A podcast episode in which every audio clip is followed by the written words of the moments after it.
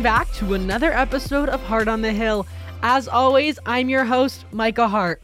It has been a while since I've gotten to talk to you about politics, and I had a wonderful break off, but I am more than ready to start this back up and fill you in on everything happening in DC and beyond. So without further ado, let's get things started. So, since the last episode, a lot has happened that I really just want to go in and unpack. And although it may not be current news, there are a lot of stories that I want to give some commentary on and really focus on because I think they have a lot of importance looking forward for Democrats, Republicans, just everyone right now. There's so much that happened in DC over last month and a few weeks or so. There's just so much going on. So let's just get started on unpacking that with obviously this first story I'm going to talk to you about is the House Speaker race. So the Speaker of the House race was very heated, and if you're like me, C-SPAN, C-SPAN became a reality TV. I'm sure it did for many other Americans, as well as myself. And it took 15 rounds for Kevin McCarthy to secure the Speaker's gavel. Now, during this whole debacle, former President Donald Trump received a nomination from Representative Matt Gaetz of Florida, who is one of the Republican holdouts. Take a listen to his nomination of Trump. My friends, when Donald Trump was president, taxes were cut, regulations were slashed, energy was abundant, wages were rising, capital was returning from overseas to fund the dreams and ambitions of our fellow Americans, and the economy was roaring. What a contrast to what we have seen from this administration now. Now, I, I think this whole situation was just crazy. There was so much drama involved in all of it, and I think it was it was really eye opening for me to watch as somebody who's involved in politics and really does care about what's going on in our country. I mean, I watched, and I think there are things that, you know, I think it's good to say, you know what, let's stand up for these things. Let's get some rule changes. I think that was important. There needed to be some rule changes in the House that weren't necessary. And I'm happy that we're getting some reform from what we have seen with Nancy Pelosi and her leadership in the House prior. I'm very happy that we're getting that change. But it also, on the other hand, made the Republican Party look broken. And, you know, I will say, when you're in the majority, you probably will end up looking a little more broken because you now have the power. You have to figure things out. The minority, the Democrats were just like, Hakeem Jeffries, yes, every time. And they can do that because they're not going to win that race. They had to know that.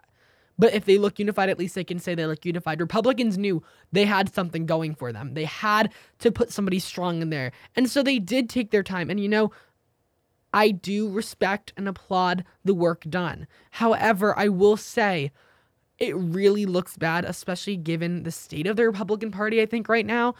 I think a lot of people, I think we saw this with midterms, Republicans didn't fare as well as they should have.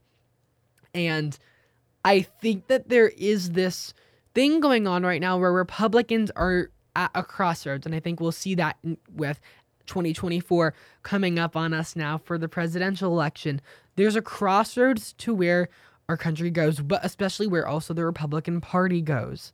And the Republican Party has multiple options. And I think we're seeing this play out even in a speaker's race of where do people stand in the Republican Party? How is the Republican Party going to operate from here on out? And what changes need to be made? And how can Republicans try to look unified and present strong policies that will go after the, in my opinion, crazy and so strong opinions and policies that Biden and the Senate Democrats are pushing and have pushed and that House Democrats were pushing when they had leadership.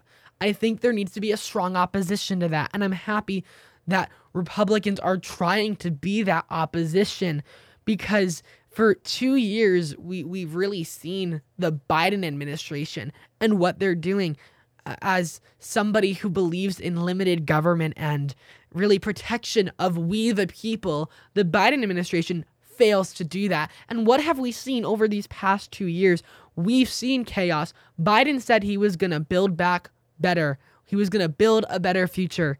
But we're building back broken. We're building back with an America that's struggling with a struggling economy. We're struggling at the border. We have a crisis going on down there, and what's being done. And I hope Republicans live up to their words and take action. They don't just say we're going to do something, they do it. They go out there and they try to be the reform that is needed in this country to move forward. And I hope that they can play that out and start to see a future for 24 and see where that takes them. I think that these next two years will be highly influential in the Republican Party and in shaping where the Republican Party goes from here. And I'm, I'm also interested, I want to say, with the Democrats and to see where they go, especially with Hakeem Jeffries now as their minority leader, to see really the push he makes and the influence he has. I think it'll be very interesting to see also the role Nancy Pelosi takes now. What what's going on there with her now? It's going to be definitely an interesting struggle with power and to see how it all plays out will be fascinating and I'll be here to unpack it all with you as we go throughout these several months and years of this administration and these the House of Representatives and the Senate. So stay tuned for that in the coming weeks.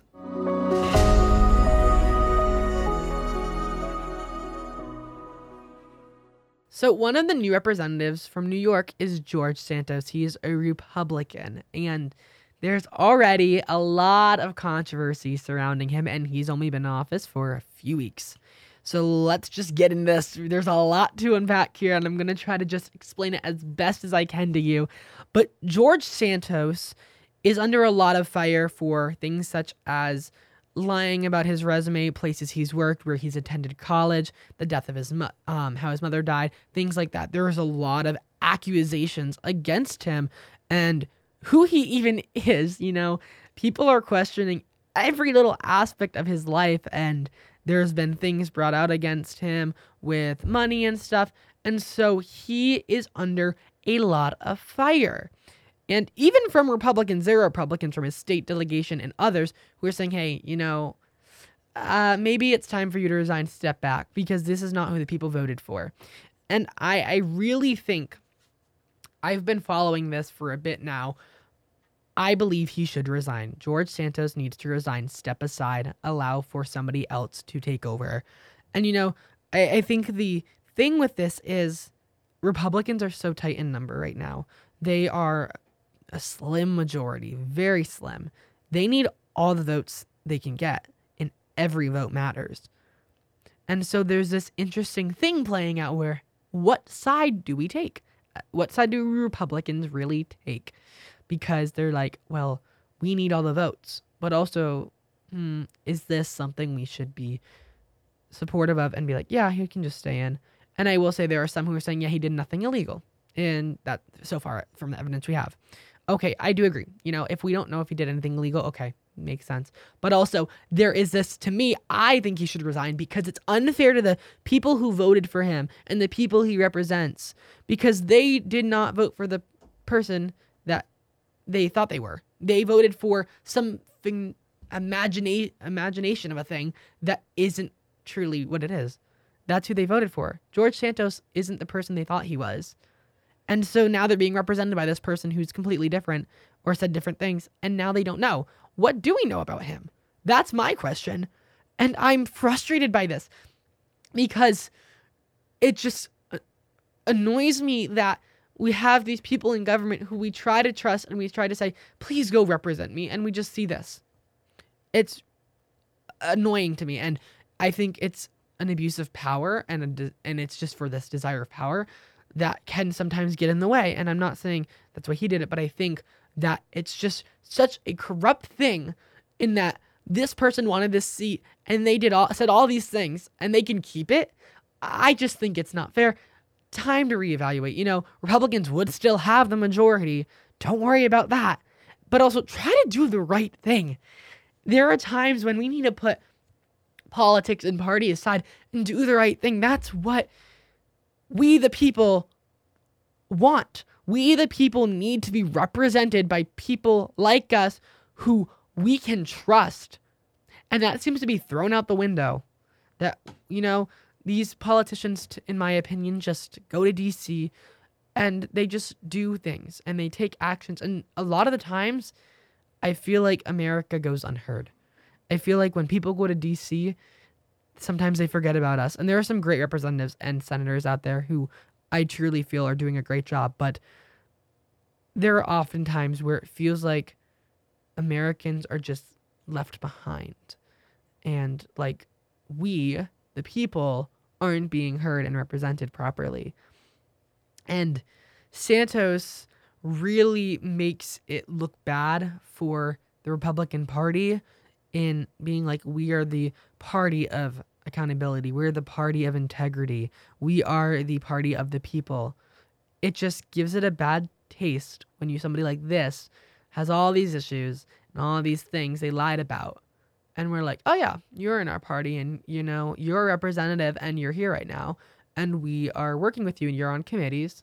You know, he is on lower committees, but still, nonetheless, he's on committees. It's just not, it, it's unsettling to me.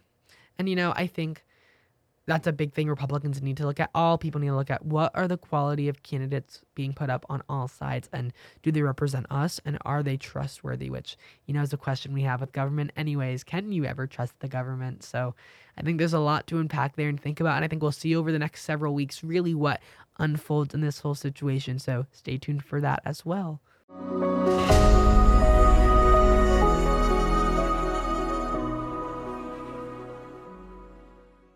So, 20 documents were originally found in President Biden's home and office that he used after his time as vice president. After this, a 13 hour FBI visit to Biden's Delaware home, according to CNN, led to six documents being taken from the Wilmington home. Just a few days later, um, documents have been found at former Vice President Mike Pence's house, a lawyer for Pence found about a dozen classified documents in the Indiana home, according to CNN. Sources told CNN that he turned those materials over to the FBI, and the National Archives were alerted, and the classified documents were brought to DC to be reviewed by the archives. Now, this is just an interesting situation we're seeing unfold over a course of months because we saw Trump with classified docs, Biden, and Pence. Really, right now, it's who who doesn't have them. Who doesn't have these classified, all these classified docs at their homes? And as I was saying, it's unsettling. In the last segment uh, with George Santos, this is the reason why, how we trust people, how we trust politicians, how we trust the government. This is a reason why, personally, I struggle to sometimes. And I think this story to me is interesting, not only because he, the president had docs at his house, but also because we saw what how Trump was treated. And I think there needs to be the same treatment of both. Both are wrong. All of them. Mike Pence, everything wrong. They shouldn't be there. I don't care. Nothing should be there. No classified documents. They should all be where they need to be. The National Archives should have everything. Everything should be where in its proper place. And I think we're seeing this really just abuse of that power and neglect of that power right now. And I think we continually are seeing it too. It was Trump, Biden, Pence. It's happening and it's unsettling. And I think there needs to be an accountability for anyone involved, anyone who has these. There needs to be some sort of accountability. And I think this is going to be an interesting thing we're going to have to watch for, especially as we approach 2024 with these the presidential election. I think you're going to have to watch out for a lot of attacks on documents on all sides, really. They're going to be going at it about this because this is really about the integrity. I mean, Biden did run as this person who, you know, we're going to bring back this trust and we're going to bring back this accountability. I mean, I know people who really liked Biden because of that, and they said, yeah, I trust him more than I trust Trump. But then we get this, and we get issues like this as well, where both did it. So, how can you trust him over the other one? There seems to just be this issue now where is Biden trustworthy? You know, I have n- not found him to be ever, but some people do. And I think there's going to have to be that reevaluation. And I think both sides, if it ever came down to Biden and Trump again, that is going to be a big issue that will come to this forefront. I think the Trump strategy would be very smart to go after this and say, hey, look what you had, Joe. Um, I think it'd be a very interesting thing to see and there will definitely be a lot on that, I think, as we get closer to 2024.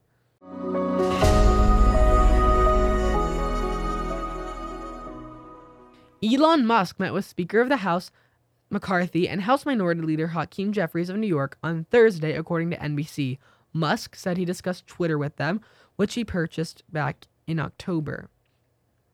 Now, the Twitter thing is a lot to follow, and I've tried following it as much as I can, but it does get confusing. Technology is not my thing all the time. But I think it's really interesting that Musk met with both of them, and I appreciate it.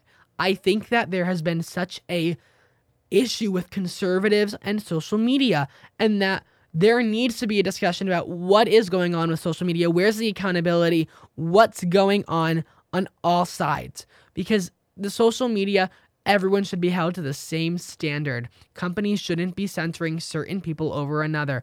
Everyone who is making terrible claims and being bad on both sides should be censored. But those who aren't, and you know, there's nothing wrong, and they're just con- maybe they're conservative, you know what? Or maybe they're far right or far left, whatever uh, whatever side of the aisle you're on, there should be this, you know what? Maybe I don't agree with you, but you should be able to have your post up. Unless it's obviously offensive, then you shouldn't be able to. But if it's just a post, you should be able to have that up and not be censored. The the censorship has gone so far and is such a toxic part of social media when you feel like just because you're a certain belief you have a certain belief point and you're on a certain side of the aisle, you can't post or you can't have an opinion. Why?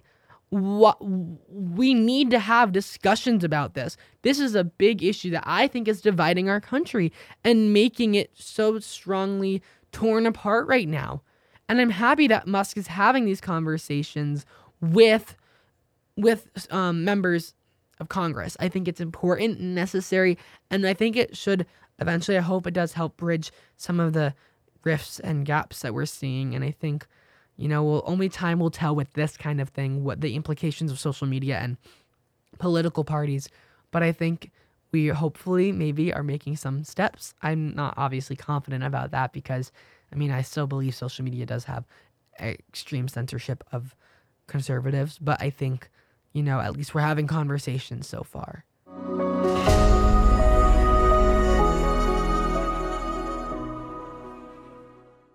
According to a recent ABC article, Democrats have launched a Dad's Caucus with the main goal of focusing on issues that affect families.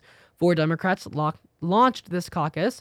The four members are Representatives Jimmy Gomez of California, Andy Kim of New Jersey, Dan Goldman of New York, and Rep. Rashida Tlaib of Michigan, who is a member of the Moms in the House. According to the ABC article, the group hopes to focus on issues such as paid leave, the child tax credit, and affordable child care. As ABC reports and the Washington Post reported last week, there is a bipartisan group of House members looking to work on family leave, which is led by Democrat Representative Chrissy Houlahan of Pennsylvania and Republican Rep from Oklahoma, Stephanie Bice. The two are joined by Republican Representatives Julia Letlow of Louisiana and Mariannette Miller Meeks of Iowa, and Democrat Representatives Haley Stevens of Michigan and Colin Allred of Texas. This group is set to form a new task force to discuss a paid leave system for the country. I think this is a really interesting thing with the Dad's Caucus. I think it's I'm really intrigued by it and seeing, you know, family values being put at the front again. And you know, I think I have my own values of where I believe family values are, and I really ascribe to um, more conservative views of that. But I think it is interesting to see that there's a dad's caucus now with Democrats. And I think that's a really interesting thing to point out and um, get into. And I think, you know, I think we do have to really focus on the family. I think the family is the heart of this nation, that strong families can help create strong people, strong leaders, strong citizens. I think we really need to go back to the fundamentals of what it means to be an American, what it means to be a person. And I think family, family is what gives us values. Family is what instills things into us. I mean, that at least for me has been the case. I think we really need to get back to go back to square one and really focus on these things. And I'm happy that there are bipartisan discussions going on on family leave, on different things affecting families every day that really need to be talked about. I think we're in a new era, I think, and there needs to be focus on how do we move forward, but also how do we preserve what our country has been and need was and the greatness that our country is and the people of our country who make it great.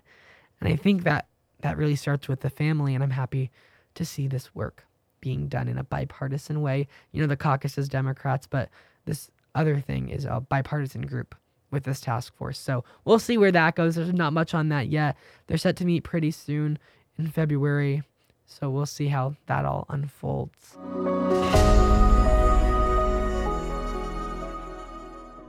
Well, thank you for listening to today's episode of Heart on the Hill. I am so thankful you took the time to listen.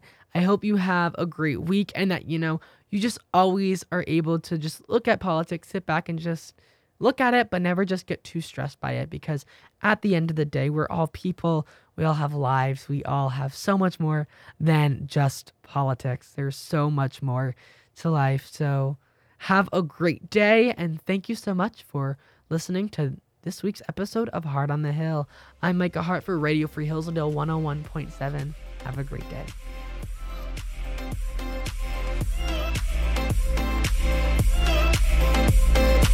Peace.